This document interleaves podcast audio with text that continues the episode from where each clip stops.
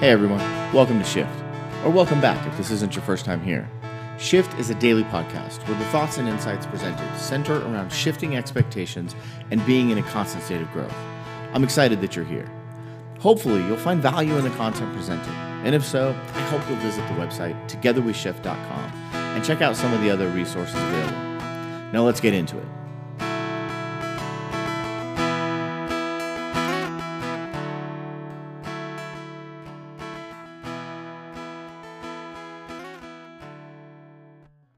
Hey everyone, I'm really excited for you to hear this conversation with me and my guest today, Johnny Joy. Johnny's an amazing guy, he's got an amazing story, and I'm super grateful that he took the time to join me today. You're going to notice about halfway through that the camera completely changes. Uh, I'm new to this. We're figuring stuff out. And we had some technical difficulties in the middle of it, and I lost my camera. It just went dead. So I had to make up a quick switch. So I apologize for that. If you're listening, you're not going to see it. Not a big deal. And if you're watching this, this is why your TV's not broke, your phone's not broke. The color changes because I switched cameras and we just don't have the same color balance on the other one. So, thanks for watching. Enjoy this episode. All right. So, welcome to Shift. This is the podcast where we talk about radical accountability. We talk about vulnerability, what that looks like in today's world, and how we can show up as better men, better husbands, better fathers, better humans. Because honestly, this isn't really a male issue, this is a human issue. So, with me today is a good friend of mine and someone that I'm really excited for you guys to hear from. And his name is Johnny Joy. He is a radio DJ with Mountain Country with all sorts of call letters. So I'll let you I'll let you share that out there. But one of the one of the top rated radio stations in the country, and he is a recovering alcoholic. I believe I don't know. I never know what the right terminology is these days. There's But no let's right just- terminology. Let's just say Johnny made some mistakes and when he was when he was younger. And One uh, or one of the things that's really awesome about Johnny is that he is super vulnerable and open and transparent about his journey. And he actually spends a lot of his time now helping others in recovery, helping others find a pathway to recovery. And I, for one, also have been sober for 18 years now. And so he and I are kindred spirits in a lot of ways. And I'm just waiting for him to have seven more kids to catch up. And, uh, you know, that should, you know, another 10 or 15 years, you should be okay. Yeah, I'll be 60, man. I will be 60 when my youngest is 18. so, yeah. Yeah, I've done that math. So, Johnny, welcome to the podcast. Thank you for taking the time today to share with us. Thank you for building a studio in your house so that we could do this thing Just for you. That's just it. for me. just for you.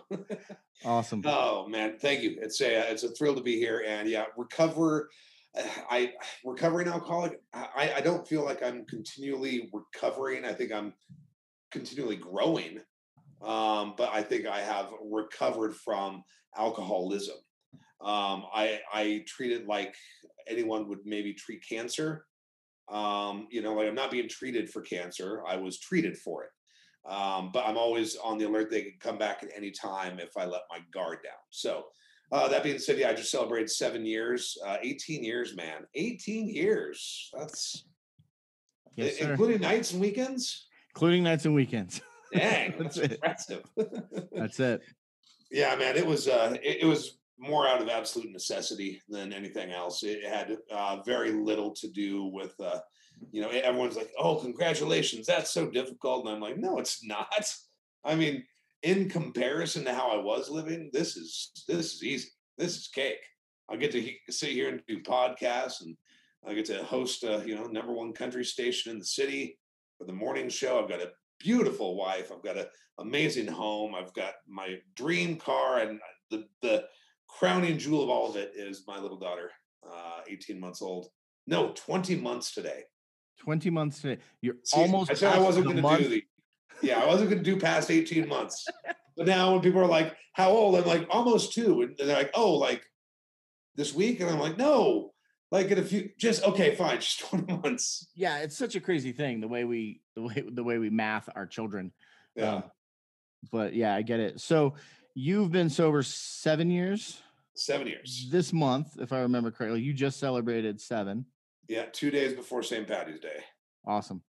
Yeah. And so St. Patty's Day in in detox, which was probably the best idea. it, it, you know what's funny is when I quit drinking, uh, mine was very similar uh, to your situation, um, and they're all very personal and very different. And there's underlying truths in in I think everybody's you know path to sobriety. For me, it was also a necessity in the sense that I was at the precipice of losing my wife and and my children at the time, which there were only two. Um, but it was stop or lose everything. Yeah. And and so, you know, I'd love to talk a little bit more about where you were at, what was happening for you, what your what your lifestyle look cuz you said like it's pretty easy, right? Like what Yeah. you live now compared to what you lived then, you can see how you know, like this is so much better. But someone listening to this that's maybe still struggling is probably thinking you're full of shit. Of course. And and so I would love for you to kind of just dive into that a little bit because I agree with you. It's easy. You just make the choice, Yeah. right? The hard part is whether it's six hours or six days after you make the choice, all those triggers that caused you to drink in the first place. Yeah. Like you and I have talked about this, you know, it's that thing between your ears. It's got nothing to do with the rest of the outside world. right. That's still there. yeah yeah yeah Yeah. and i mean and for me it was uh mine was a gradual progression you know i mean you could spend all the time you want in aa meeting rooms and and uh, you know rehab and and you- you'll hear every story from you know first time i tried to sip a beer when i was seven years old i was hooked to someone that you know whereas like for me it wasn't until my mid 20s where things really started to escalate.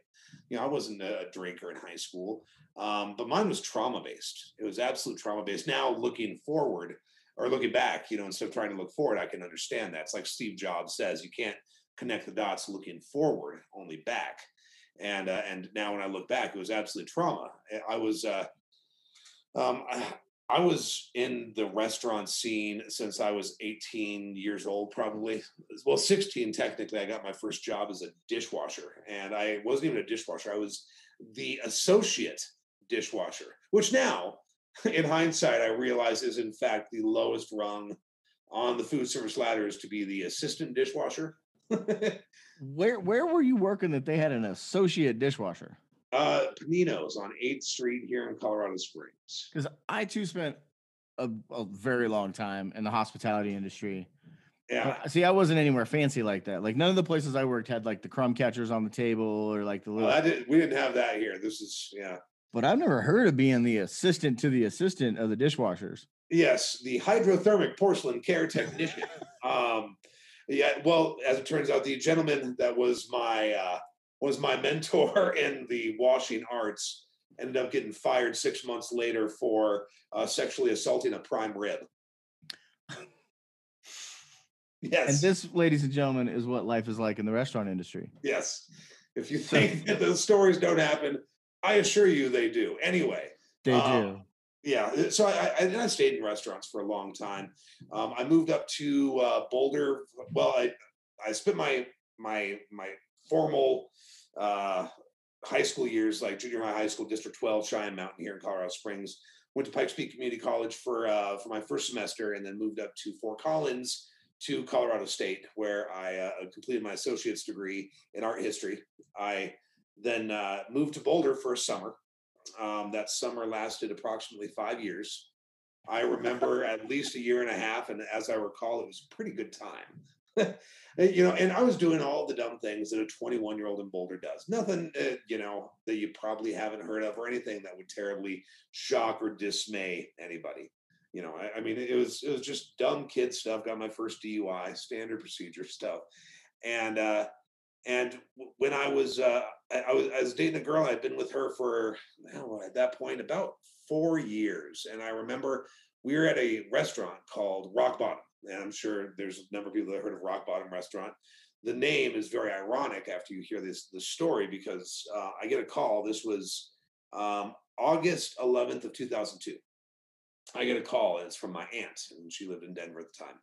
And we're at Rock Bottom, and uh, and she says, "Hey, Johnny, you need to get down to the Springs." I said, "Okay, what's up?" She said, "You just need to get down here real fast." And I said, "Okay, what's up?" She said, "It's Julie, my sister, my only sibling." Mm. And I said, what's going on? You need to get down here. I said, Is she alive? She said, You just need to get down here. And I don't really remember the drive. Um, I, I know I was going fast. And I got to Penrose Hospital, Penrose, Main, downtown, and rushed into the ICU. And there I see my sister, my only sibling. She was four years older than me, with uh, hoses and tubes coming out of everything, and a color of gray that I've never seen on a human being. Um, you know, and uh, as it turns out, she, uh, my sister was a teacher. She had her master's degree in psych. She was incredibly intelligent, uh, but she too had suffered trauma at the hands of my father. You know, abandonment. Uh, she was abandoned when she was about 13 years old. 13 years old for a young a young woman is is tragic. You know, my mom my mom did did everything she could for the both of us, but she was engaged and divorced or engaged and broke up with five different guys five different times, and she liked pills because she again had the problem between her ears, and uh, this time she had taken what's called a Duragesic patch, which is fentanyl, um, in the style of a like a nicotine patch, and she put one on her thigh and one on her other thigh, she's trying to get really really high. Didn't understand the strength of fentanyl. This is 2002, um, and she passed out on her back uh, and was without oxygen for about 45 minutes.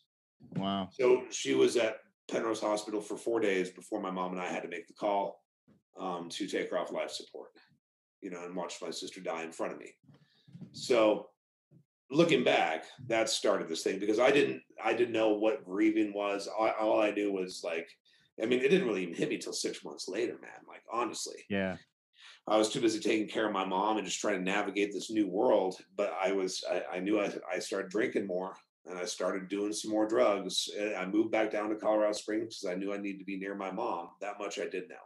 Yeah. Um, nine months later, uh, I was back up in Denver visiting a friend, and we went to rock bottom nine months to the day. And my phone rings. This time it's my mom. She wow. says, Yeah, she says, you need to get to Lutheran as fast as you can. I said, Are you kidding me? I said, What's what's wrong? She said, It's Sean, it's your cousin, the other person I grew up with. I said, What happened? She had an overdose and she had her master's in biochemical engineering. Smart, smart woman, overdosed on painkillers. Wow. And was without oxygen for about 45 minutes. And for four days, we sat in the ICU at Lutheran. And her mom, my aunt, had to make the decision to pull the plug. And I watched my cousin die in front of me. Unbelievable. So at this point, everything is is just doing this inside my head but i've always been a people pleaser that's what i am that's that's who i've always been so i can't deal with what's going on inside of me I have to take care of everybody else and just keep on this happy Johnny face. Um, and it wasn't working because the bigger the wound got, the more I tried to medicate it. You know, the, uh, the, worse the trauma got, the the harder I tried to make it quiet down.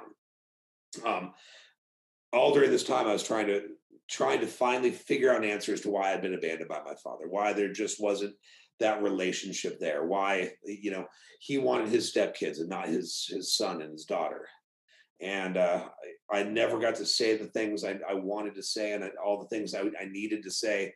Um, and then on september 5th 2004 i get a phone call i get a voicemail from my stepmother. She says hey your dad died this morning. I thought you'd like to know. Wow yeah and and so that again in hindsight looking back i can say that that's when it all really began so you and I have talked about this, and I have a, I have a idea or a belief or a thought or a theory. I have a theory that most addiction isn't what we typically call addiction. I think people are dependent, 100% dependent on drugs, alcohol, sex, food, whatever whatever they claim their addiction is. But I think the addiction is actually to running. And what you just described is a, is, is a very analogous to that. You had all these traumas in your life that are that are very real and very traumatic and very challenging and what it sounds like is that you didn't have coping mechanisms or tools to in a healthy way figure out how to express yourself how to grieve properly, how to manage that grief. And so in instead of that, alcohol became the numbing agent and and after time you became dependent on that Yeah. so d- d- what do you agree with that do you think that that's Oh, 100%. 100% because again, you know, uh what my crush was was was alcohol. But like you said people use sex or gambling or food or shopping or or whatever it might be because again, it wasn't what was in the the bottle. That's not that's not what it was. That was a means to an end. It was Yeah. to quiet this mess in here and because I didn't know things about that because and also in 2002, 3, 4 this kind of platform wasn't available. You know, yeah where I could just grab my phone and text a buddy. You know, like that wasn't a thing. Um, yeah it really wasn't i mean you know to the, what iphones came out 2009 so if you weren't if you weren't you know an executive somewhere with a with a blackberry or a there was we used to have i think my first pda was a Treo right or the Treo from Yeah. Cingular wireless yeah, um you know taking it taking it way back right but Yeah. we didn't have podcasts didn't exist youtube wasn't a thing right. and and the at that time because i got sober in 2003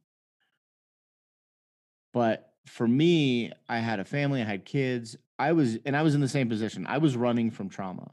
I, my my birth mother died when i was three my father was physically abusive my stepmother was emotionally abusive so for me it was not dealing with all the stuff that i had to deal with because i didn't have tools and alcohol was a a great you know numbing agent for that and i never got into drugs. I was told as a child that my mother committed suicide uh, because she was a drug addict and i found out in my 20s that she was murdered and that it wasn't a suicide um, and and that's that's a story for another time but i grew up under this cloud of not knowing why my mother passed or why I wasn't good enough or why all these things that I just and I just had no way to deal with it. Yeah. And and then I lived with my dad and my stepmom who were who were ill equipped for the the child that I was. So I think and and my story is not unique, right? I can talk about it very openly because there's no hurt there anymore. Like I've I've resolved it, I've healed it in Yeah. many ways. There's still things that come up and I'm like, "Oh, hey there. I thought you were I thought we were done." and and we get to have a conversation and then I move Yeah. right but there's so many people that are dealing with similar stories you know and and i'm, I'm curious if you wouldn't mind sharing what like was there a point for you during you know because so we're talking 2004ish when when you kind of went off the rails yeah. and and and you've been sober seven years so i suck at the math but you know uh, About 11 13ish you got sober so Yeah. for 11 years you were hitting it pretty hard to a point where you you were very chemically dependent on Oh. on substances was there a point for you in that journey where you knew and you were like i'm an alcoholic i'm dependent because for me i was like when i quit drinking i quit drinking and i was a bartender Yeah. and I went back to work the next day and I worked behind the bar. I never had the shakes. I never wanted to drink. I never felt, you know, it was just for me when I would go drink, I would drink till I blacked out. Right. But I didn't drink every day and I didn't need it. It was a I, I was escaping from in, in other ways, right? So I'm Yeah. curious what that was like for you. No, like were you able to go, I know this? Or were you were you in a really long stage of denial? Or what, what like what does that Oh, that was like a long, a long stage of denial, and uh, and boy, you missed quite an adventure. Um, it's uh, it's quite the thing. Um, because that's the thing is when people say is alcoholism a disease, you know, uh, if, if you're talking about the emotional piece, again, another conversation we might get to it here, we might not, I don't know. But physically, true alcoholism is absolutely a disease. Luckily, it's curable, um, but it's dangerous because it almost killed me five separate times. Um, you know, there, there was. It's it's interesting though, Keith, that you asked that because I, I look back now and I, I say, I can't believe I did that and thought it seemed like a normal, sane, natural idea. I.e., I was out of booze, but I was shaking so bad in the morning from DTs that I thought, well, I better just drink that Listerine because Wow. that'll calm the hands down enough for me to get to the liquor store. You know, And that didn't um, seem like a problem then? no, no, and that's that's what's so so crazy. But that was at the at the end. I mean, this wasn't something I kept up for eleven years. I mean, it it ramped up. Probably really got bad about two thousand nine. Um, you know, I I actually I was married um, previously, and it, it was very short lived. I can't say I necessarily blame her. I was uh, I wouldn't have necessarily been wanting to be married to me either. Um, we all have our faults, but I'm not here to pick on her. Um, Sure. But I remember we, we took a trip to uh, to DC because here's another funny thing: is you take someone with a with a major drinking problem and a lot of unresolved trauma, and then on my 30th birthday, I was given my inheritance from my grandmother, which was about five hundred and fifty thousand dollars. Oh wow. So, you know, number of times you hear people say, "Oh, if I just had money, I wouldn't drink." I'm like, bullshit. Yeah, no, that's I that's promise I mean that's you, a you will. And then you do things like, "Let's go to DC for the weekend. Let's that is go a to Mexico recipe for for disaster, my friend. Yeah, it absolutely was. And I, I remember, I'll never forget. Every time I see a picture of the Lincoln Memorial, I remember I I couldn't divulge this to my ex at the time, but I was in such bad DTs because I hadn't drank that morning. I couldn't barely walk down the steps of the Lincoln Memorial, and everyone thought I was having a stroke because I was holding on to the rail. wow. You know, and we got to the hotel, and I remember just having to, like, I couldn't even pick up my drink because I, so I had to do it like that. And then the next morning, I remember having to tr- talk to the bar manager down in the hotel lobby and convince him to sell me a bottle of wine that I could open up in the bathroom of the lobby and chug the entire bottle of wine just to Function. Yeah. yeah i mean so so yes it's uh, did i ever i no i didn't really realize it until i finally decided to make the decision to get sober because all the previous times all the other rehabs which were four rehabs three times in county detox um, you know over $200000 in rehab costs i was getting sober for everybody else i was doing it for either my ex or my mom or because people thought i should but when I closed my eyes at night, I was still it was just me and my brain, and it was Yeah. ugly neighborhood to be in. And uh, and on that last time, and it was uh, March thirteenth, um, when I decided to go, and March fifteenth, two thousand fourteen, when I finally got sober, I was laying in a hospital bed up at, up in Denver, and I knew that I was getting ready. Like I, I told my mom, I said, "I'm going to die. You're going to bury your second kid, your only other child." Wow. if I don't do this.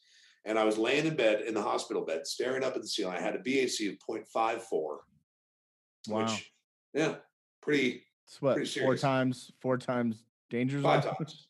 Yeah. Yeah.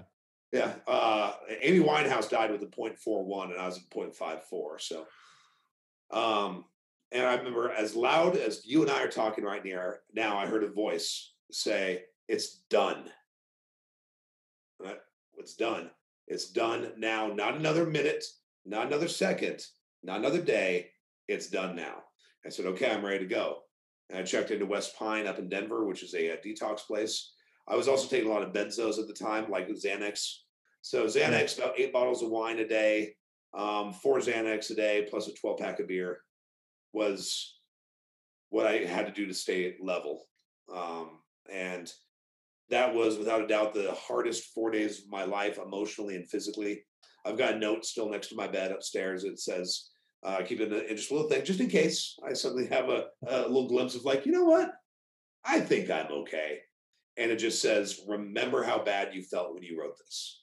And you Wow. can barely read it because it's just, I mean, throwing up blood, the whole deal. Um, and uh, and then I right when I got out and, and I got the alcohol out of my system and the seizures were done. I'd been hospitalized for a grand mal seizure previously. I mean, my organs were failing. It was it was a damn mess. I mean, I escaped out of Penrose Hospital by ripping IVs out of my arm, running down the stairwell. I mean, the things that we go to when this is still all twisted. And uh, and this time when I was finally done, I said, okay, I can't figure this out on my own. And Yeah. something not of my own hand saved me that says, I'm trying to quit and he's not willing to fire me. So I got to figure some shit out. and that's when I said, it's time to find counseling. That's, That's what I awesome. Yeah, I mean that because that begs the question when you're at that point in your life where you're consuming. I mean, most people can't drink eight glasses of water a day, let alone eight bottles of wine a day. Like Yeah. I just Yeah. did the I just did the 75 hard challenge over the over the fall, and you had to drink a gallon of water a a day. Yeah. And that was easy for me. But my wife did it with me, and probably three days into it, she was like, "I can't. This is driving me crazy. It's too much. I'm drowning here. so literally, you're right. So like just just hearing you say you would consume that much. Mhm. Um, I mean, one of the things comes to my mind is like you had to have been within 50 feet of a bathroom at all times, and like the expense of that, even on the cheap stuff, Oh yeah.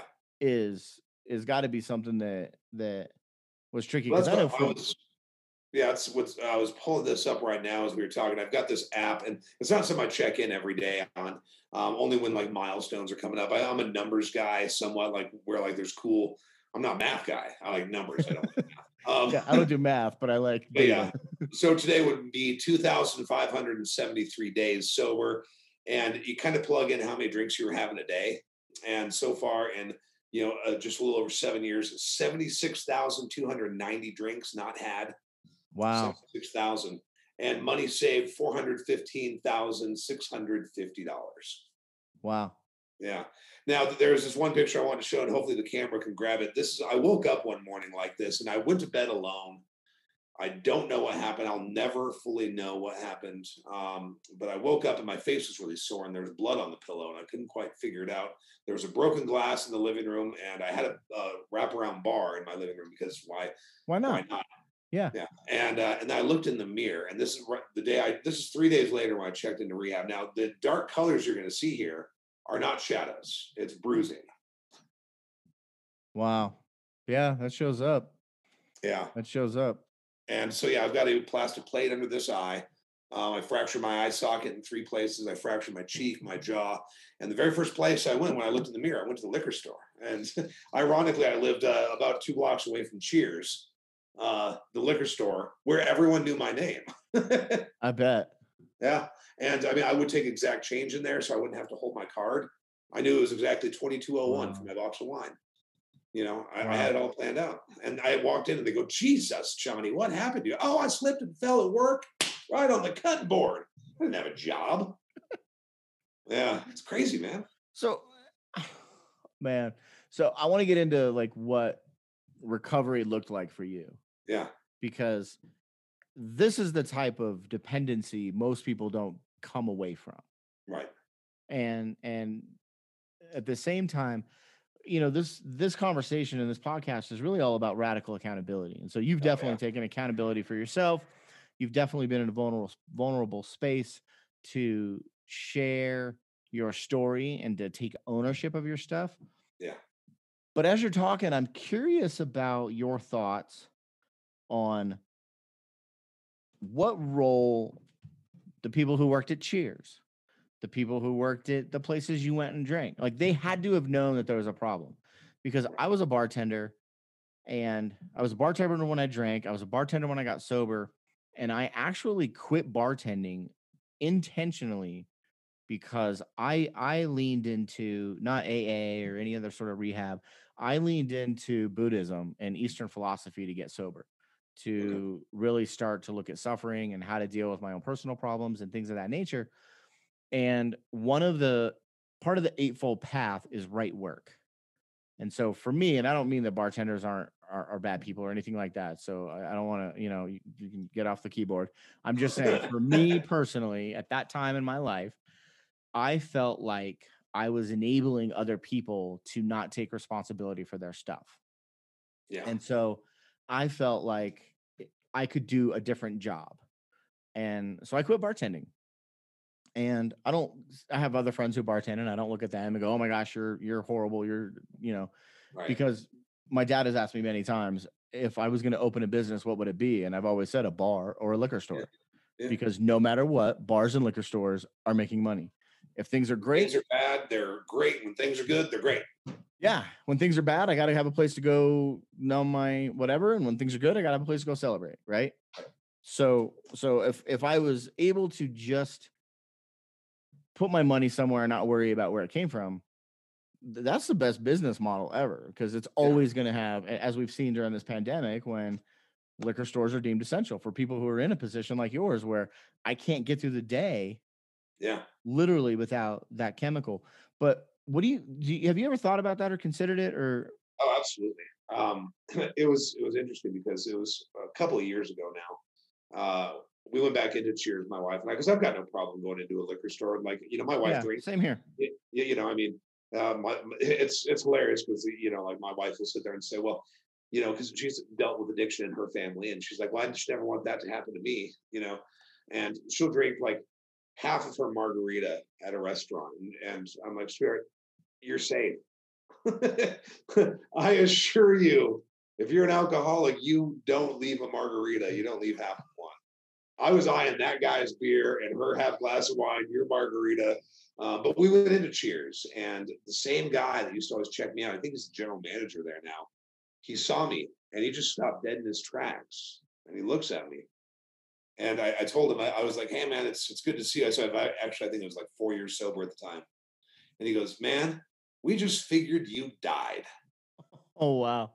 Yeah. And I was like, all right, fair, you know. But uh, here's the thing though, Keith, is like addicts, we're great at hiding this too, you know. Until until the end, until like that last six, eight months, you know, the people that were around me then that I hadn't chased off, um, they they knew for sure, and they had been trying to talk to me. You know, like I, I was losing jobs and losing relationships, like you know, romantic relationships. Um, but I mean, I was running the the Cheyenne Mountain Resort. I was running the the Mining Exchange Hotel, wearing a suit and tie with a box of wine in my truck. You know, I had a jar of pickles there. You'll swish a, some pickle juice around in your mouth, keep chewing some gum, and then when you work in hospitality again, if you got a little wine on your breath, well, no, it's just up at the bar. We were doing wine tasting. No Yeah. deal. You know, Yeah. because I was I was never really getting drunk anymore. Mine Yeah. was just main maintenance. Um, yeah, so I mean, I thought about that, and and for the group of people that really knew that I thought didn't know, it's sort of like when you have that bad girlfriend in like high school, you know, and, and you're like, you know, we I finally decided to break up with her, and, all your friends are like, thank God, bro, my God, It's about really- time. why didn't you tell me? And that's how it was. Like I finally came out to like my friends and was like, hey guys, you know, I've had a drinking problem for a little while and I think it's time to get sober. And they're like, yeah, you think? they're like, thank God, you know, but again, it's one of those weird conversations. Um, and I think that's what my whole goal is to make it not weird anymore. Because Yeah. it's not just people in AA. It's not just people that are like brown bagging it in the park that are the addicts. It's it's the doctors and the lawyers and the pilots and Yeah. and your, your brother, your uncle, your aunt, your grandma. You know, they're all having these problems. So the more we can talk about it, then the less we have to hide it. Yeah. Well, it's interesting because I feel like we're coming into a part of the culture where it's a lot easier to talk about these kinds of things. It's why I feel called to do this podcast and to share with people about what it means to face your demons, what it means to really take accountability for your stuff. Um, and for such a long time, and in many ways it's still this way, and in, many ways it's gotten worse. But in, it's been easy to whitewash or justify, or because you know I just got to blow off some steam, or I got to do this, I got to do that, and I I really want to work towards people having those types of relationships where your friends and mine who knew that I had a problem or who were covering for me with my wife like I want to create a space in my relationships where those people come to me and say, "Hey dude, that's not okay."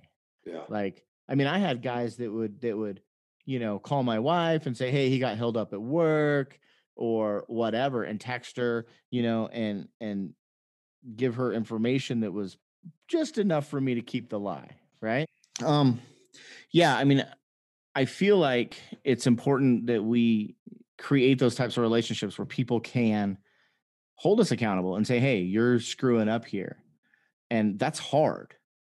Like it's hard to see, look at your friends and say, "Hey, I don't think that you're presenting yourself in the way that you actually want to present yourself." Yeah. because when I quit when I quit drinking, what I found really interesting was I would get off work and then come home. And I was in the restaurant business and and people were used to, you know, you get off work and everybody goes and has a beer to unwind or to blow off some steam or to, you know, talk trash about the customers. Sorry, restaurant workers, we're throwing you under the bus, but that's what we do.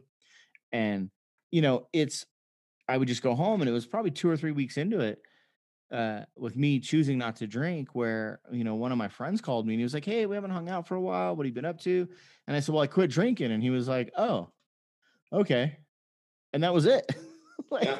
there was no let's go catch a movie. Let's go golf. Let's go for a run. Let's just hang out. It was oh well then i guess we won't see you anymore. Well, like they say, if you want to know who your friends are, get sober. that's it. You know, yeah.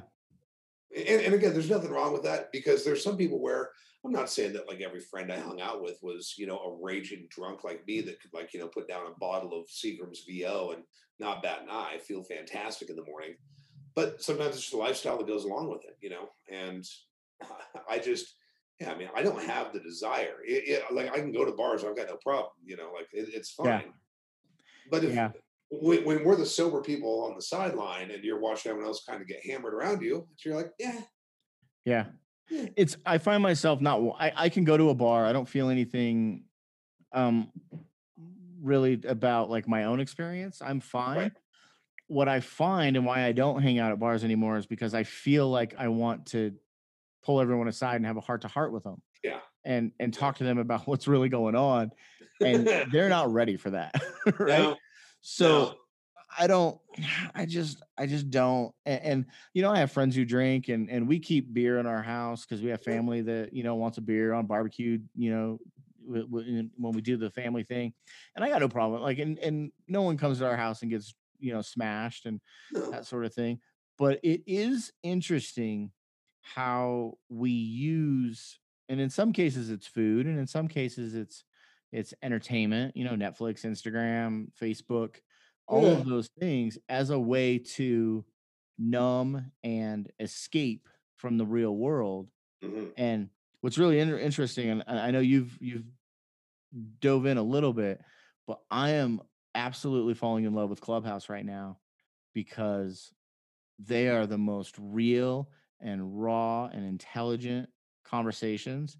It's like that virtual, di- it's like a dinner party that they used to have in the 50s where all, the- you know, and, again, it's centered around alcohol, right? But all the guys would get a cigar and a scotch and they'd go sit down and they'd talk about world politics and world events and, and they would dissect what was going on. And that's what I'm finding on Clubhouse. And it's because in some ways you're never going to see these people.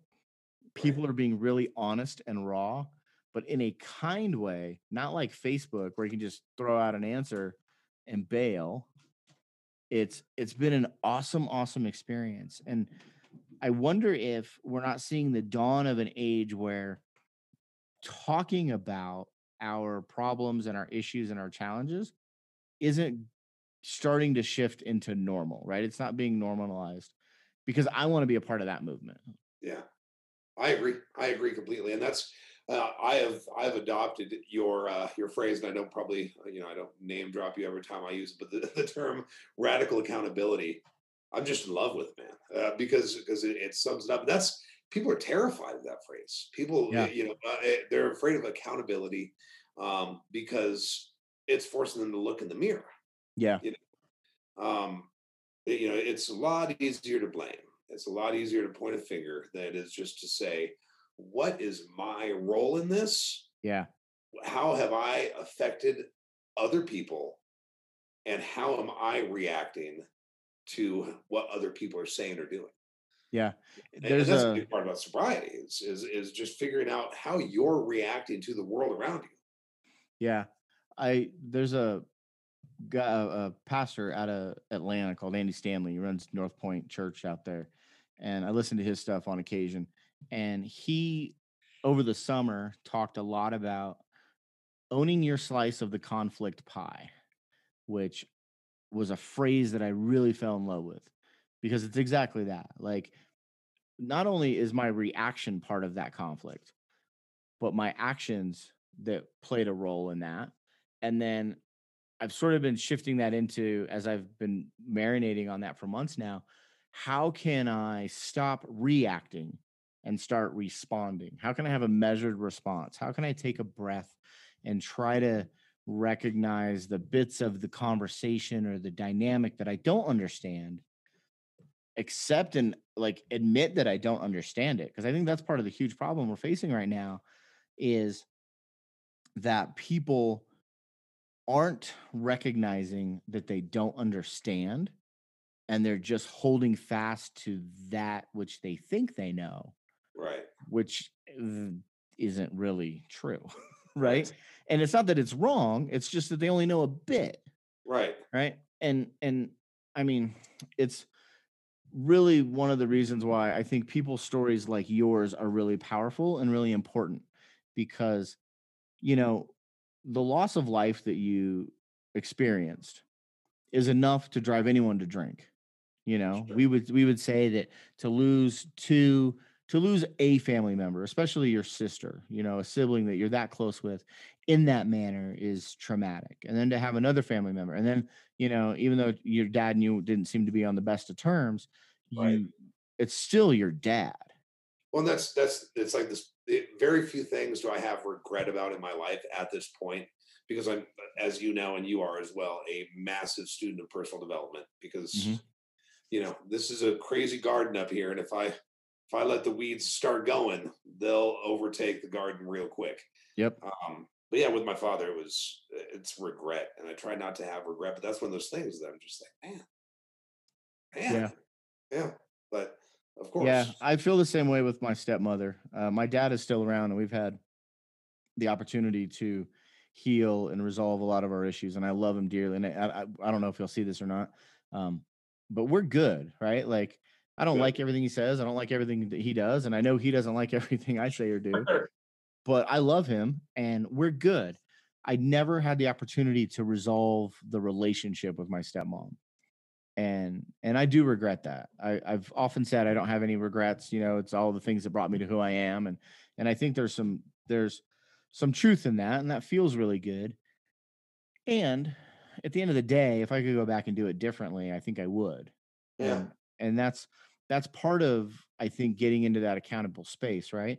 So, um, tell me a little bit about what it was like after the hospital, because you go you get to this place where you're on the precipice you're going to die you hear this voice that says it's done and and you know i would say that that's divine intervention and yeah. and i would say that that's that's probably a very you know life changing experience but the reality is you go back to your life and you still right. have this thing between your ears and you still have the same thoughts and you still have the same darkness and you still yeah. have to figure out how to deal with it so what was that like for you well, it was it was very similar to the the first time I got like really sober. Um, I moved out to Newport Beach after I got sober. I lived in Newport Beach, California, for about six months, and I was okay. going. I, I, was living on the beach. I mean, it, it was a sober living complex, just a bunch of guys and a couple giant grills, and we'd have a meeting every day.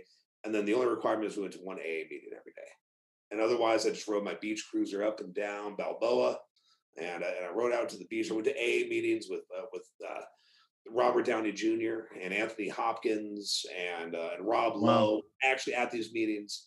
And then I come back to the Springs and I'm riding yeah. my mountain bike down Uintah to go to the Nooners meeting. It's not as sexy. And Rob Lowe certainly was not at that meeting. yeah. Yeah. Yeah. And, and that's it. So it caught up to me pretty quick. And same, same time uh, uh on this, on the second round, but I knew, I knew that this time that I, I had and still do. I've got plenty of relapses left in me. I just don't think I've got another recovery. Um, you know, I, it's, it's easy for me to go upstairs right now. There's a bottle of the you know two hundred dollar bottle of tequila sitting right above my stove. If I wanted to, I could I yeah. could go down. Um, but you know, it, it was divine intervention. Yes, counseling, absolutely. I, I yeah. dove in as fast as I could, and and pretty much, uh, I, I asked my mom to stay with me just to keep an eye on me uh, uh, until I started to really get my footing. Because you know, after four days and count, and this was a medical detox. I mean, I had DTS for a month. Yeah, where like you know, it, it was a constant reminder, and um, and I knew that I needed to talk to somebody that realized I wasn't that damn special. Yeah, you know, someone that had seen sto- stories that made mine look juvenile. And uh, there's a guy named Dr. Gary Forrest. He lives he's here in town and he's called the alcohol guru uh, two doctorates in, in addiction, and he was the first guy. I remember the first day he like looked at me and he just said, "So tell me why you can't pull your head out of your ass." and I was like, "What?" No, I want a hug and a high five. That's what all Yeah, the other. People. You want to be the victim. You want someone Yeah. to tell you that it's okay that you're an asshole. It's not. no. It's and, uh, and it was it was interesting because the recliner he had uh, in his office, old school, big leather with like the metal rivets all the way around. yeah, yeah. The armrests were so completely torn up, and you could just tell it's from so many people sitting there just digging their fingers in, just digging their fingers That's in. hilarious. He's like, and I won't repair it for that reason. Yeah. Yeah, Yeah. He wants people top, he wants people to see. yeah, and be like, Yeah. yeah. You know, Um, yeah so so that was that was the first big part was was getting that therapy of somebody making me be accountable Yeah.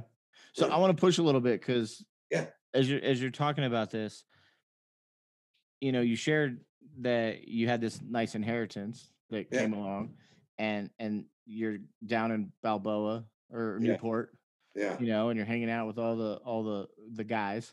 Mm. So for someone who's watching this or listening to this, that may come off as a little privileged yeah and well i don't have the ability to go do that especially now because this was you know seven eight years ago Yeah. and and it's only things only get more expensive in california i mean you can't hardly you know Yeah. drive through the state without dropping a couple grand so i'm curious because i know you work in this space now where you help people in this situation. Right. So what what would you say to that? Like you know i can't i don't have that kind of money. Like if we were to Right. role play a little bit and I'm, I'm i'm an alcoholic looking to get fixed and you're like well you need counseling. Okay that costs money i don't have. Well you need rehab. That costs money i don't have. Right. And i just start going into you know victim mentality man. Like Yeah. i lost my Yeah. job. My wife hates me. Yeah. And you're telling me to go spend all the money i don't have on right. on stuff. Right.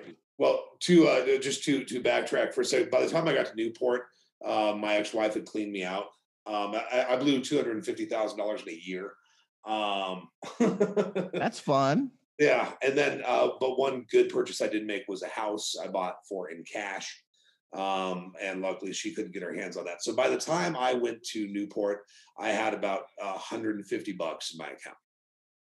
But um, but there there are to go even to the place I went to was by the grace of God my mom having some money um, that she was able to put me through up in Denver, which then she helped me out in Newport. So yes, if you don't have the money, I get it because that does come off as a privilege. Oh, you're riding your bike up and down Balboa. yeah yeah. You know, like, no, God, I live in Cleveland and it's dark and it's gray and Yeah. I'm depressed. Um, yeah that's where, you know, now you utilize these resources, you know, uh, because while you're sitting here on this, you know, looking at someone else's, uh, you know, uh, TikTok or, or their, their Facebook and you're looking at their highlight reel, you could be plugging away and finding groups like this uh, of people that are, are are there saying, "Hey, look, no, I'm there with you," you know, and that's that accountability piece. Instead of sitting back and saying, "I need life to get better, so I'll just go ahead and wait," yep you know, it's not going to happen like that. yeah You know, uh, I luckily have the ability to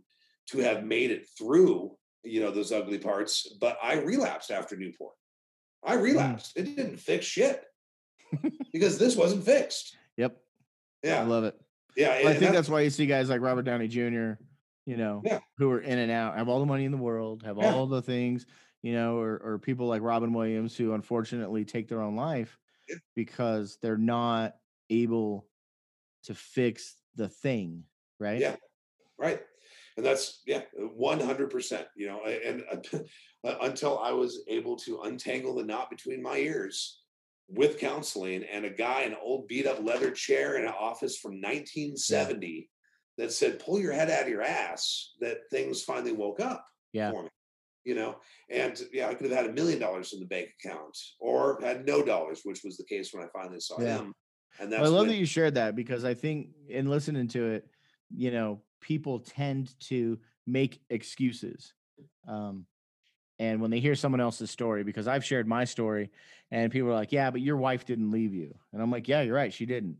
yeah And that doesn't mean that she didn't have divorce papers ready. yeah And it doesn't mean that, that things were great between us. What it means is that she stayed just long enough for me to make the choice and for me to do the work. And I've often shared with people privately, like she's the best thing that's happened to me. And like I wouldn't be who I am if not for her. And she's Sure. the first one to correct me and say, and she's the first one to, that would wear that badge of honor, right? But she's the first one to correct me and say, no, you did the work. I just didn't leave. Right.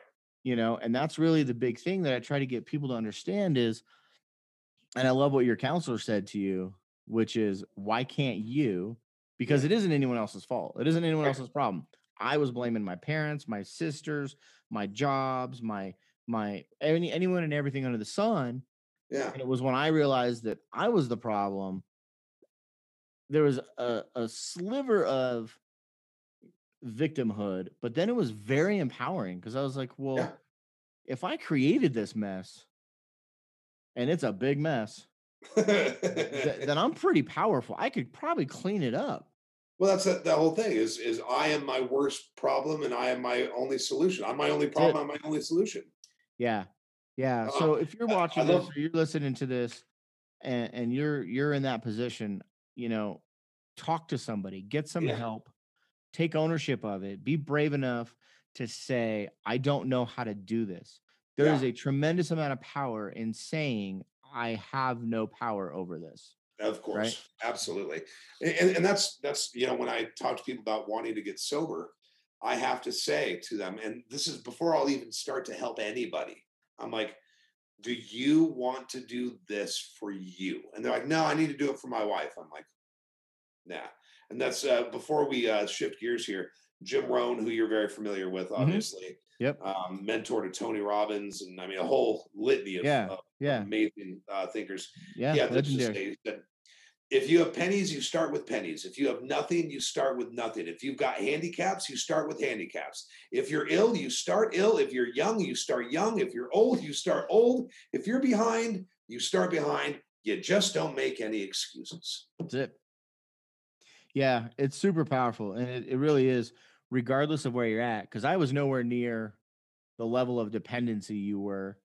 And it doesn't make my experience any less hurtful or painful or real.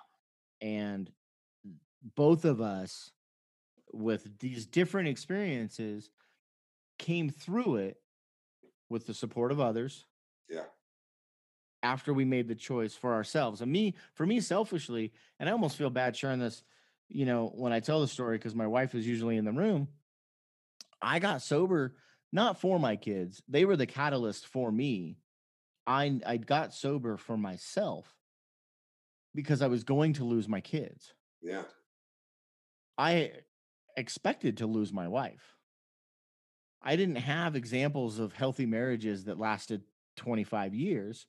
So Sure. when I got married, I hoped it would last. But if you said, what's the over under? I probably would have given you a number. Right. And, and so I feel bad saying that and, and that she recognized, you know, sh- she'll hear this, she'll know this, but the fact that she stayed with me hoping and she said you know she saw something in me she knew i could do it she just you know and and i mean she had divorce papers ready. I got i got real lucky that i made the choice you know probably at the 98 yard line of of that that experience but it's it's crazy to me to think about how much people won't accept it and i understand there's chemical dependency and i understand that there's things happening and that there there is a process and we do need to treat alcoholism and and drug addiction and chemical dependency as an illness because it is. It may not have started that way right? Like it i don't think it starts that way. It starts as mental illness. It starts as an inability to address the problems that are going on in our world and there's there's this tension right now because i see so many people getting away with things like political i believe in in our culture we're watching people not get held accountable for their actions. And so whether it's subconsciously or or subtly our culture is becoming one of it's not my fault it's not my job. You know the, the most popular answer to somebody saying you know this is inappropriate behavior is well he did it. I'm like what Yeah. are we two Like that that doesn't work with my five year old. Why am I going to Right. allow it amongst adults? But that's our that's our our response is, well, the last guy did it, Mhm. or you know, the guy up the street did it, Yeah. and it's like, well, that what does that have to do with your inappropriate behavior? Right. Well, and yeah. I mean, by the way, I got you beat. I got divorce papers in rehab. Yeah. see, There you go. on on family night, two weeks in, I was down in Pueblo and and she came to visit me and wasn't that sweet? yeah. But the real Well- kicker for for us guys out here and and, and, ladies too, if you have a, a car aficionado, if, if you you enjoy classical automobiles, I got back to the house and my 1971 MGB Roadster was missing from the garage. Mm, That was the, the thing that really pissed me off. The divorce, not so much. But don't take my sports car. don't don't take my stuff, man. We like our stuff. Yeah. Um, this is interesting because I, you know, I've known you for a couple years and I didn't know that you had been married before. Yeah. Um, but what I do know, and I, I kind of want to talk about this if you're cool with it, because I think it's a really cool story. And I think it,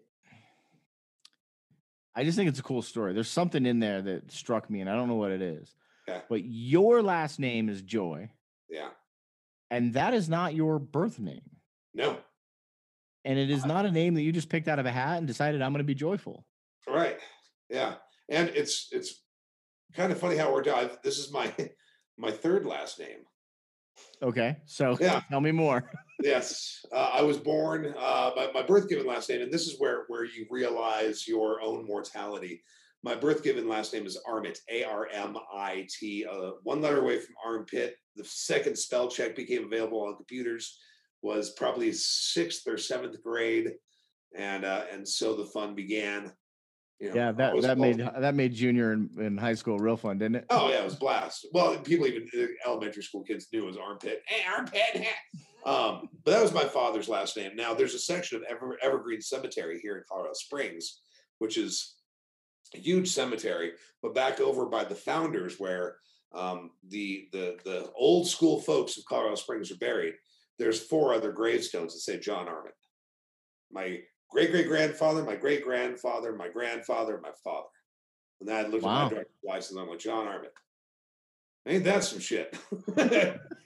I'll be darned.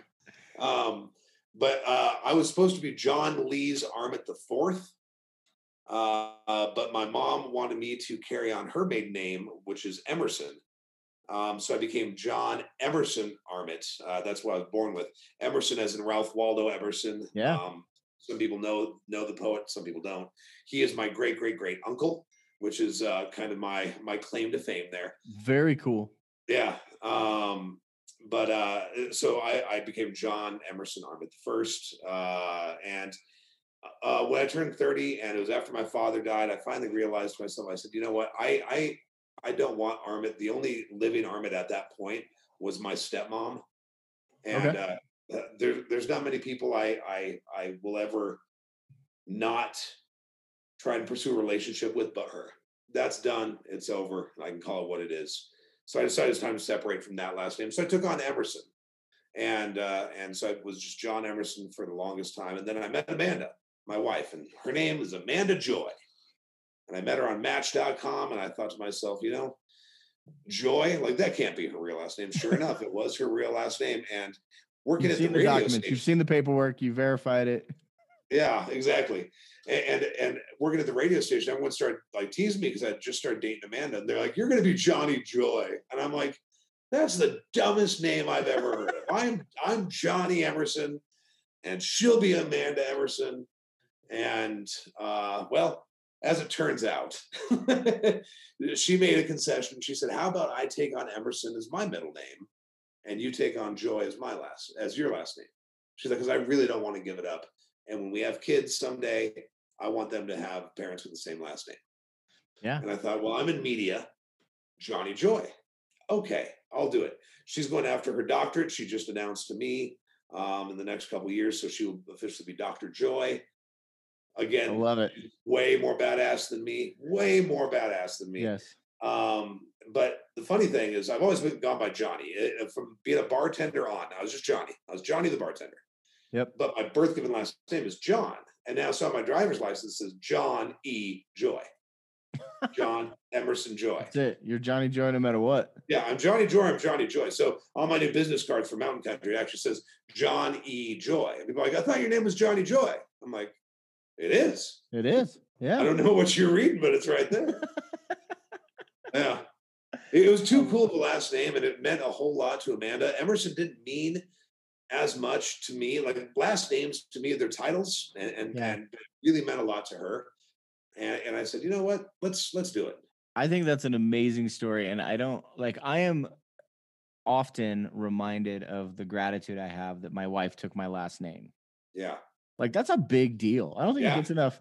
Yeah. I don't think it gets enough sort of uh, praise or admiration that when two people get married, one of those people literally changes their identity. It doesn't define them, sure, but it is a thing to, you know, and I've got I've got six daughters and two sons. And the idea of I've got one daughter who's already said, when I get married, I'm not taking his last name. Like she loves her name. And Yeah. she's like, I'm not giving it up. And that that makes me proud. And then I see my wife and I'm like, you took my last and That's a big deal. And so when you when you shared that story, I thought, man, that's a that's a pretty vulnerable thing because married couples who aren't the same last name, there's always a little bit of a well, why not? Like, is she Yeah. a celebrity? Is she this? Is he that? Like, why why aren't they one? Right. And that you were sort of courageous enough because I think there's a little bit of, you know, like you said, it didn't matter much to you, but there's a there's a persona and there's a perception out there, right? Yeah. And that you took your wife's last name Yeah. not just because it's cool. Like, I mean, it's, uh, you know, and then you've got a podcast now called Addicted to Joy, Yeah. which I, I highly recommend you guys check out. It's amazing. And, and there's really great stories from all different types of people who've battled addiction and overcome addiction. Um, you know, the first season was great. I'm really excited for you. Uh, Thank you. I might be a little bit biased because I had something to do with the creative artwork involved. Yeah. Well, and you're going to be a guest in season two. So, you know, I mean, Some that. point By the way, Yeah. Well, thank you. We'll figure we'll figure that out. Yeah. But yeah, um, so in addition to the podcast and the radio show, you have a new project that I'm super excited about, and I was hoping you would.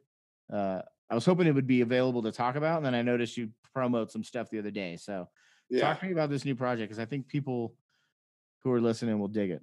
Um, that kind of came about is when I was working at the Mining Exchange. Uh, worked with a great AV guy, and he he took care of so many different properties. He made all these really great videos, and we kind of lost touch after I uh, I left there and got sober. And he he called me up um, God, about two or three months ago. Excuse me, and he uh, he said he'd been following me on Facebook and social media never once commented on anything, never even liked anything. One of the guys is just like kind of peeking through the blinds at all times, Yeah, which is more often than not. And he said, You know, I see what you do with inspiring people and your story about sobriety, and you're so open about this. I want to make a show with you. He's like, Here's the network I'm on. I developed it. We have over 100 million views on three different shows. Each show we do gets about like 10 to 12 million views. I'm like, and he showed me the analytics. I was like, wow, Wow, that's great. Okay. He's like, so how can we mix cars and sobriety? I'm like, well, they're easier to operate. Um, I mean, that's just basic. Uh, and, and and so I kind of turned to social media, another useful time that social media kind of really uh, came into play. And I, I, just asked everyone, I said, what would be a show you'd want to watch uh, if it involved sobriety or recovery of something, you know, and and vehicles. And so with just all these little snippets, I kind of came up with this idea. I, I would be a fool to not call it Joyride, honestly. Well, I was gonna say, I mean, you, you take on the name, like you got to leverage it at, at every turn, right? Like, yeah, and Addicted it just fits. Yeah, yeah. Um, and uh, and yeah, what we're going to be doing is I'm just going to be uh, getting a really cool car. Could be a classic, could be like a, a new Tesla, and we're going to pick up somebody that has overcome crazy odds. And it could be addiction, but it could be. I mean, think of just the amazing heroes we have here in the military bases in Colorado Yeah. Springs. It could be the, the single mom, you know, that was living in a shelter and is now the CEO of a company, uh, whatever it is. And we're just going to drive around in a really cool car and they're going to tell me their story. I dig it. We're going to go for a joyride and we're going to, Yeah. you know maybe go to their high school and show like where they had their their greatest moments or their hardest moments uh drive by the jail i don't know it's going to be mostly unscripted and Yeah. uh, it should be a lot of fun That's awesome. So what's the timeline like on this? Do you know? uh looking at a couple months out still probably we want to make sure that this is done uh right and we have a Yeah. proper sponsorship um so that everyone's taken care of that you know the production company can earn a little bit of coin as well uh, Yeah. you know if, if i can uh if i can pay a utility bill by driving around in a car um i think that's about the coolest darn thing that could have ever 100%. happened to me um, Yeah. but even if I just get to go drive around in a car and just listen to people's amazing stories, Yeah. I don't know if it makes up for I don't care. yeah, I don't know if it makes up for losing out on the sports car, but uh I got that back. It's the good. There you go. See, so there's a happy ending to pretty much Yeah, the whole she story. she left at the attorney's office with the with the top down in the rain, but I love know, it.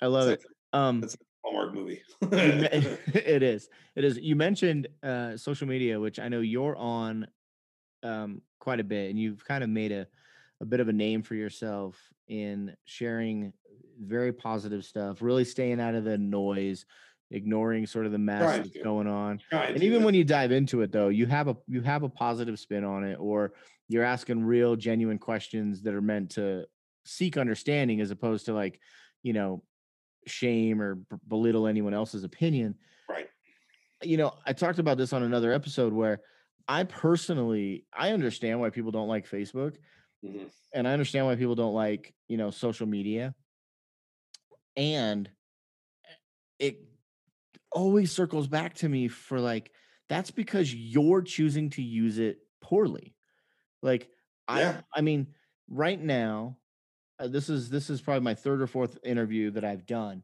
and of them only one of them was a person that i hadn't met through a social media platform or connected you and i met in person but we connected through social media Oh, we yeah. got to know each other we liked each other's stuff we we enough so that we were like hey let's go grab coffee like i want to know you more as a person and it's i believe it is because i choose to use it as a tool to grow and learn right Mm. i could use it as a distraction and Yeah. it's funny to me because i hear people talk about how much they hate facebook and i get censorship and algorithms and you know manipulating things to their own advantage but the reality is it's a business it's a company and Yeah. companies are in the business to make money for shareholders so Right. if when we start to lose sight of that and we start to think that like we're special and we're not just a product that that um it really can be a powerful tool to affect change or at the very least to let help yourself grow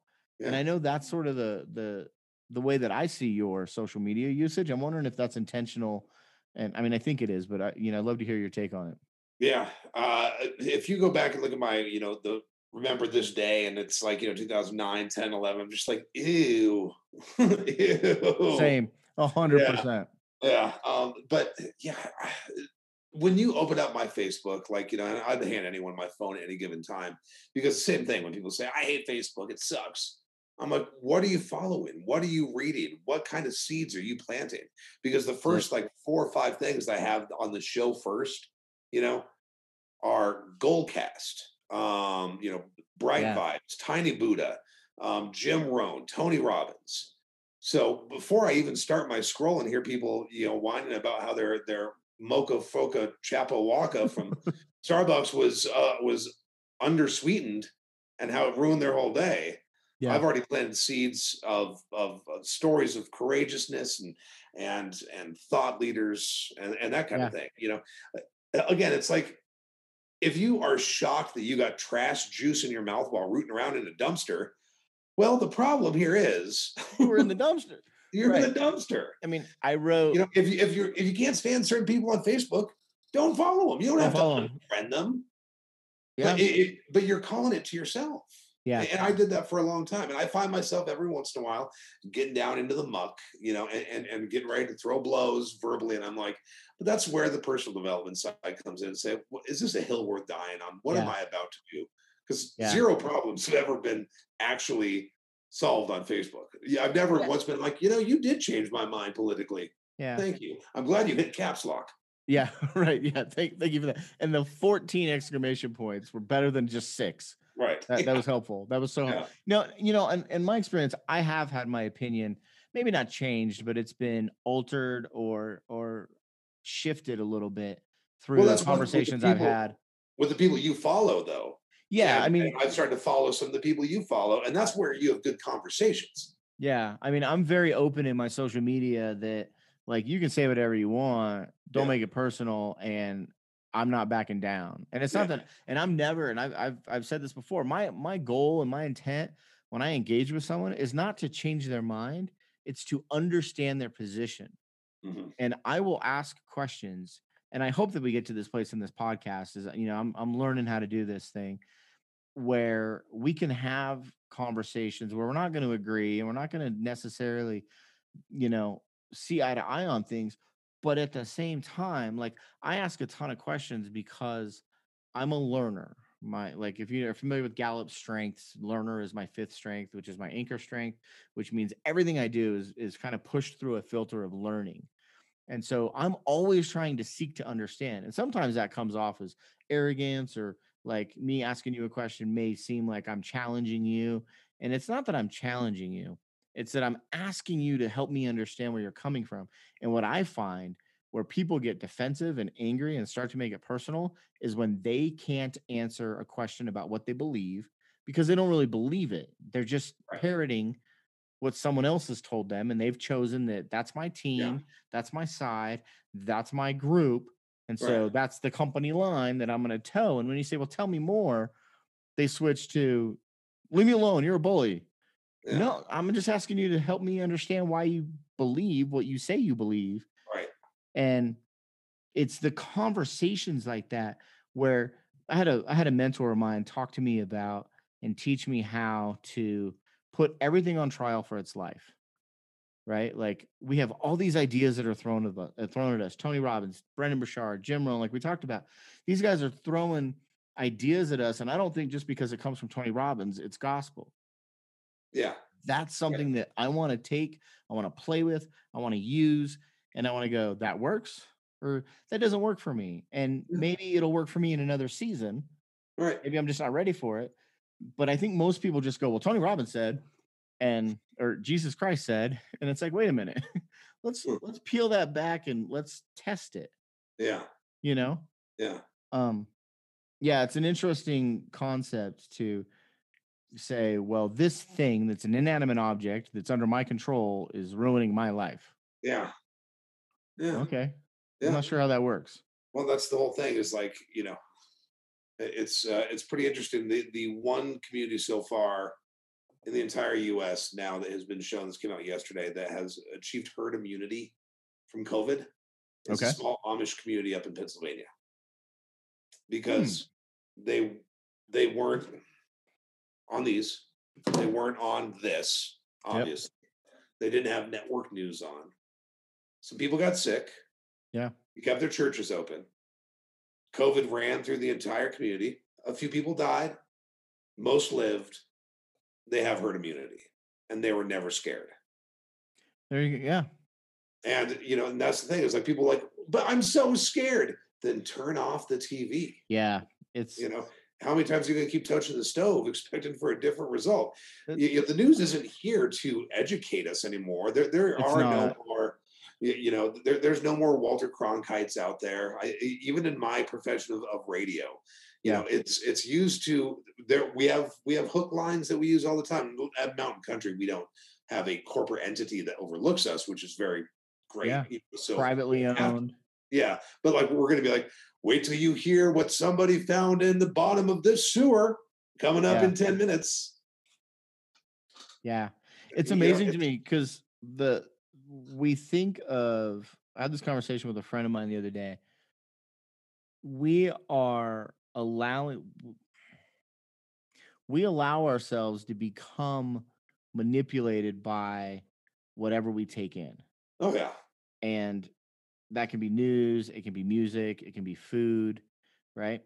And it's like everything that we ingest is going to have an impact on us. Whether we like it or not. And so for me personally like i've not watched network or cable news for over five years. Yeah. and and a lot of times i get my information from social media and I'll hear somebody post something, see or you know somebody post something or it's a trending topic, and so rather than me going, "Hey Billy, tell me what happened," I go to the internet and I'll read three or four different news sources and I just read the facts and I take out. I had someone the other day tell me, "Well, I only read the headlines," and I was like, "Well, that's." That's the problem because the headline is meant to grab your attention. yeah. And the headline is often not, I mean, not only is it not the whole picture, it's often inaccurate Yeah. intentionally because it's got to be sexier. And, you know, sex Yeah. sells, blood sells, you know. So it's, it's funny to me when people go, well, I only read the headlines or only saw, you know, and I think it's okay. Like it's totally okay to go, you know what? I don't know enough about that. I only, yeah, I saw the headline, but I didn't read anything. So I don't know Yeah. versus saying, well, the headline said, Yeah, well, even this morning we're looking about stuff to talk about. Nothing groundbreaking. People are, are done with COVID. They don't want to hear about it. So uh, I'm scrolling, and this article co- pops up, and it says NASA just declares the Earth is asteroid safe for the next 100 years. And I'm thinking, that's great, that's cool. terrific. From then, when you read the article, it's safe from one asteroid they were looking at that will pass by twice more in the next hundred years. Right. So they believe from that one we'll be safe. We're good. The other ones, all the other that we don't have any idea how many there are because we yeah, there might be an Earth Ender out there. But yeah, so but sure enough, their their little ploy worked because they got all their ads on the side of the screen. Once I I click that little link, and I'm sure I'll see it in my Google feed Oh. just for talking about it now. yeah yeah i mean that's the thing it's it's pretty fascinating to me what we allow ourselves to experience and then we blame for our experiences Yeah. It's like well, you're i mean it's i wrote a book literally about you are the result of your choices and if you're unhappy Make better choices. make make different choices yeah. like Well, that's what I do whenever I have the the opportunity to help somebody. I, I mean, the very first thing I do, and it's not, this isn't groundbreaking. It's it's sort of like Simon Sinek, and he talks about. He's like, I am embarrassed that I have a job because there should be no need for my services. right You, know, but like I tell people when you know someone's like, I'm drinking a pint of vodka a day, blah blah blah. There's a gal I'm helping right now. She's in her mid fifties, and now she's down to a quarter of a pint a day after a week. Um, when she was drinking three pints a day, and she's doing it on her own, which is pretty unfounded. But she was Yeah. serious; she wanted to quit. It all started off with me saying, "Take a piece of paper, divide it down the middle. On the upper left, write benefits I get from drinking. On the upper right, write negatives I get from drinking, and then fill it out honestly." yeah. And there's usually like four or five typically you know for the benefits like helps me relax takes away the pain helps me sleep makes me a better dancer and i'm better at pool. And then the negatives. Yep. And i'm like you have to write it down because then when they write it down they're just like huh. Yeah. And do you even like pool? Like it makes you better Yeah. at pool but do you even like it Like that was my thing. Like I found I could do certain things when I was drunk oh yeah that I've never done since I got sober no yeah because I didn't like them to begin with. I did them because No. other people were there, and the only need, reason I needed to be better was to impress those people. right it's like I didn't dancing really enjoy them. Yeah, like it's dancing. amazing, man. I listen. I think that's a really great place to wrap up. Um, I do want to ask you one question, Yeah. which is, what's the best hundred dollars you've spent in the last twelve months? youtube red YouTube Red. yeah that's where it can run without your screen being on Ah, and there's no commercials and it's $15 a month all right. because i can just hit motivation inspiration and it will Ah. just go and it will go and and so i don't have the tv on Okay. i work in radio all morning i don't need to hear any more george strait and i don't feel like listening to today's music i want to listen to people that have a lot to say Yep. Yeah. And so, yeah, if there's a hundred bucks, yeah. Besides a, really good dinner with my wife, we we went to a we went on a date night uh, over the weekend. Yeah, you guys love pizza. You Yeah. guys are pizza aficionados. Yes, I, I I gained that from her, and it's a it's a place downtown, local business that just opened up, and Alright. I think for a pizza and drinks for her and dessert and the whole thing, and then just three hours of just her and I together. I think the tab was after tip about ninety eight bucks. So That would be- Fantastic. yeah. I like that answer better than YouTube Red. all right. But it's your money, man. You do what you got to do. See, Yeah, it's funny because you you say this, and I'm thinking to myself, man, I really dislike YouTube, and I'm replaying the last ten minutes in my own head, going, well, what are you watching on YouTube? Because then Uh-huh. you talked about how you're watching these things, and I was like, yeah, see, YouTube is not the enemy. It's it's really because I have a six year old amongst my army of children, and what she watches is not what I want to Right. hear. So Right. I'm trying to figure out, and maybe you know this or not, because you've obviously done the dance with YouTube. If there's a way for me to block specific YouTube channels and just let them listen to the stuff I want, which is not how I want to parent, but you know what I'm saying? Like, Yeah. there's times where I'm like, guys, no, just just turn it. I can't take it anymore. Yeah. Um, you can set up individual accounts for them and then just for you. Yeah. Because every once in a while, like, don't get me wrong, because there are those times where, you know, Candy is just like losing her mind. And I'm like, you know, I need to do your hair because we got to get out the door. And so Yep. if, if 30 seconds of little baby bums singing wheels on the bus is going to get you just to sit still for a second, I'll do it. Nailed it. Nailed But- it. But occasionally I'll go from like Jim Rohn is saying something, he's hitting me like this, and Tony Robbins and all six foot seven of him is is blowing my mind. And then suddenly it's wheels on the bus. Yeah. It's sneaks. It yeah, sneaks it sneaks in. I get you. I get you. Well, I love it, man. I appreciate you so much. Do you have any parting words, any last thoughts, anything you want to share with anyone before we wrap this thing up? Um, just the uh, a- a quote from my good buddy Tom Chenault, and uh, he says uh, he's celebrated 28 years of sobriety, I think, recently. Um, he says, "All I got from my sobriety was everything." I love it. Yeah. It's amazing. Yeah. And I appreciate you, man. You know that you, your wife, your kids, your family, and thank you for making me um, a part of your uh, a a part of your tribe. I I uh, I appreciate you very very much. The feeling is mutual. Absolutely. Cool. Abs-